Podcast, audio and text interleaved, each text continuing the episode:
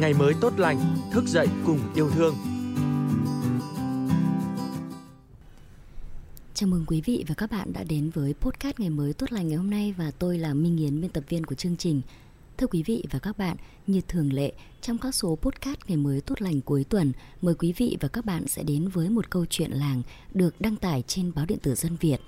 Và trong số podcast Ngày mới tốt lành cuối tuần ngày hôm nay, mời quý vị và các bạn đến với câu chuyện làng Bánh Dế Tuổi Thơ của tác giả Huỳnh Thị Ánh Tuyết.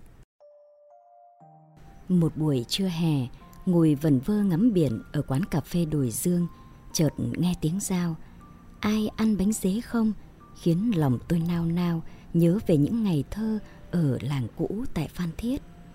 Chiếc bánh dế nhỏ xinh không chỉ là đặc sản để dành lót dạ của người dân tại vùng biển nắng gió, mà còn là món ăn theo bước chân dãi dầu mưa nắng của mẹ để nuôi lớn 9 anh chị em chúng tôi. Trước đây, thời còn con gái, mẹ tôi chủ yếu chỉ may vá và làm vài việc bếp núc trong nhà.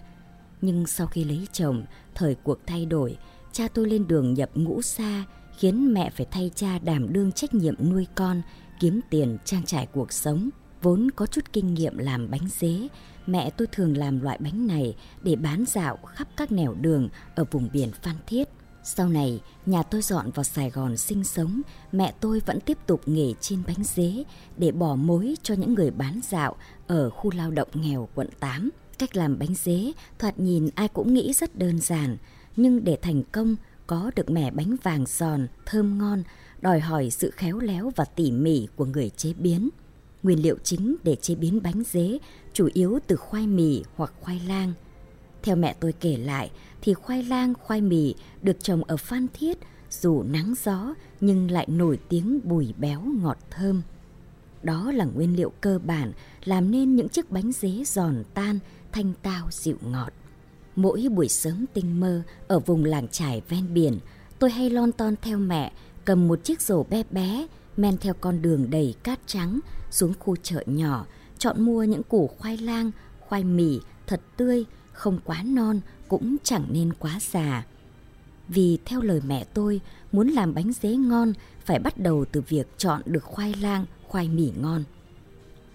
Mấy cô thím bán hàng thấy mẹ hay dắt theo con nhỏ đến chợ từ sớm nên rất thương, thường cho thêm ít củ khoai nhỏ, thường là loại khoai trắng, vỏ mỏng nhưng rất giàu tinh bột để dành cho lũ trẻ ăn dặm thêm.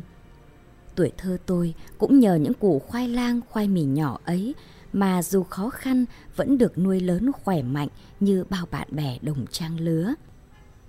Sau khi chọn khoai xong, bỏ vào chậu nước ngâm vài tiếng cho bớt đi phần nhựa, mẹ tôi sẽ tỉ mỉ ngồi lột vỏ và tiến hành bào thành những sợi nhỏ đều tăm tắp. Rồi mẹ nhanh tay trộn khoai đã được bào với một ít vani cho có mùi thơm rồi mới mang đi chiên. Công đoạn quan trọng nhất để làm thành công một chiếc bánh dế chính là quá trình chiên bánh. Ông ngoại tôi thường chuẩn bị sẵn một chiếc chảo dầu to, thêm ít dầu dừa vào giữa. Mẹ sẽ chờ cho đến khi dầu sôi, sẽ nhanh tay cho một nắm khoai bào sẵn vào chiếc muỗng cán dài rồi nhúng vào chảo dầu. Muốn bánh ngon và có tạo hình đẹp, người làm bánh phải liên tục dùng đũa đào sợi khoai lên xuống cho chín đều và cũng để tránh cho chúng bị vón cục quá dày. Tôi thích nhất là nhìn cảnh mẹ vớt những chiếc bánh ra khỏi chảo khi các sợi khoai đã được kết dính, đan xen vào nhau, tạo thành một cái dế, y hệt như vật dụng người ta dùng để lót nồi niêu song chảo ở vùng quê. Chắc có lẽ tên gọi bánh dế của nó cũng bắt nguồn từ vẻ bề ngoài này. Trong lúc mẹ vớt bánh thì bà ngoại cũng tranh thủ thắng đường trên một chảo khác. Bà sẽ kiên nhẫn chờ cho đến khi đường tan chảy hết rồi gấp từng chiếc bánh nhúng sâu vào chảo đường, dưới thêm một ít mè trắng rang sẵn nữa là hoàn thành. Bản tính trẻ con háu ăn nên lần nào vào bếp phụ ông bà ngoại và mẹ, tôi cũng mè nheo xin một chiếc bánh nhỏ vàng ươm nếm thử. Cái hương vị giòn tan của đường, béo ngọt của khoai, thêm chút béo béo của mè khiến tôi mê mẩn suốt một thời thơ ấu. Mê mẩn đến độ mỗi khi mẹ đội nón lá, khệ nệ bưng thùng bánh dế vàng ươm vừa chiên đi bán, tôi cũng đều thầm ước cho mẹ bán ế một ít để chiều về còn có cái cho chị em tôi nhấm nháp. mà tôi có đâu hay biết rằng mỗi chiếc bánh được bán đi đều được mẹ tôi chắt chiu dành dụm cho chị em tôi cái ăn, cái mặc giữa thời kỳ chiến tranh để biến động. Sau này, khi gia đình tôi theo cha chuyển vào Sài Gòn sinh sống, thì cũng là lúc đất nước bước vào thời kỳ bao cấp. Khoai lang, khoai mì, dù là thực phẩm phổ biến được nhà nước đãi ngộ bán định kỳ cho nhân dân. Nhưng chị em tôi cũng phải thay phiên nhau xếp hàng chờ mua ở quầy cô Mậu Dịch Viên. Là chị lớn trong nhà, tôi hay tranh thủ thức dậy sớm, chạy ù ra mua khoai lang, khoai mì, rồi về nhà tỉ mẩn rửa sạch cho mẹ. Tôi không muốn đánh thức mẹ dậy sớm, vì mẹ tôi khi đó vừa sinh hai đứa em sinh đôi nên thường phải thức khuya để dỗ và cho các em ăn sữa. Dù thế, việc chiên bánh vẫn phải do mẹ tôi làm. Mẹ thường cười xòa, khen tôi chăm chỉ nhất trong nhà, mặc dù việc tôi có thể phụ giúp cho mẹ chỉ là một phần rất nhỏ. Tôi thích ngồi lặng lẽ ở một góc nhà, nhìn bóng dáng gầy gò của mẹ chiên bánh, bỏ bánh lên thúng, chờ những cô thím mối quen đến lấy. Rồi thỉnh thoảng, khi các cô thím bán hết hàng giữa chừng, mẹ lại khệ nệ bưng thêm vài thúng bánh ra đầu chợ cho họ. Nhìn theo bóng mẹ bước thấp bước cao giữa khu xóm lao động nghèo, nước mắt tôi thi thoảng lại lăn dài trên má. Cứ thế, suốt mấy mươi năm ròng rã, nhờ tài chiên bánh dế của mẹ, 9 anh chị em chúng tôi được nuôi lớn, ăn học và thành đạt như ngày nay.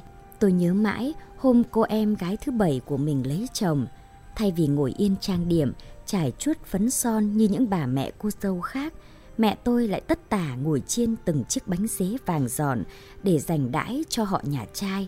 Mãi cho đến khi họ nhà trai đến đón dâu, mẹ tôi mới chịu thay ra bộ áo dài cũ, gương mặt mộc mạc, tiễn em tôi về nhà chồng.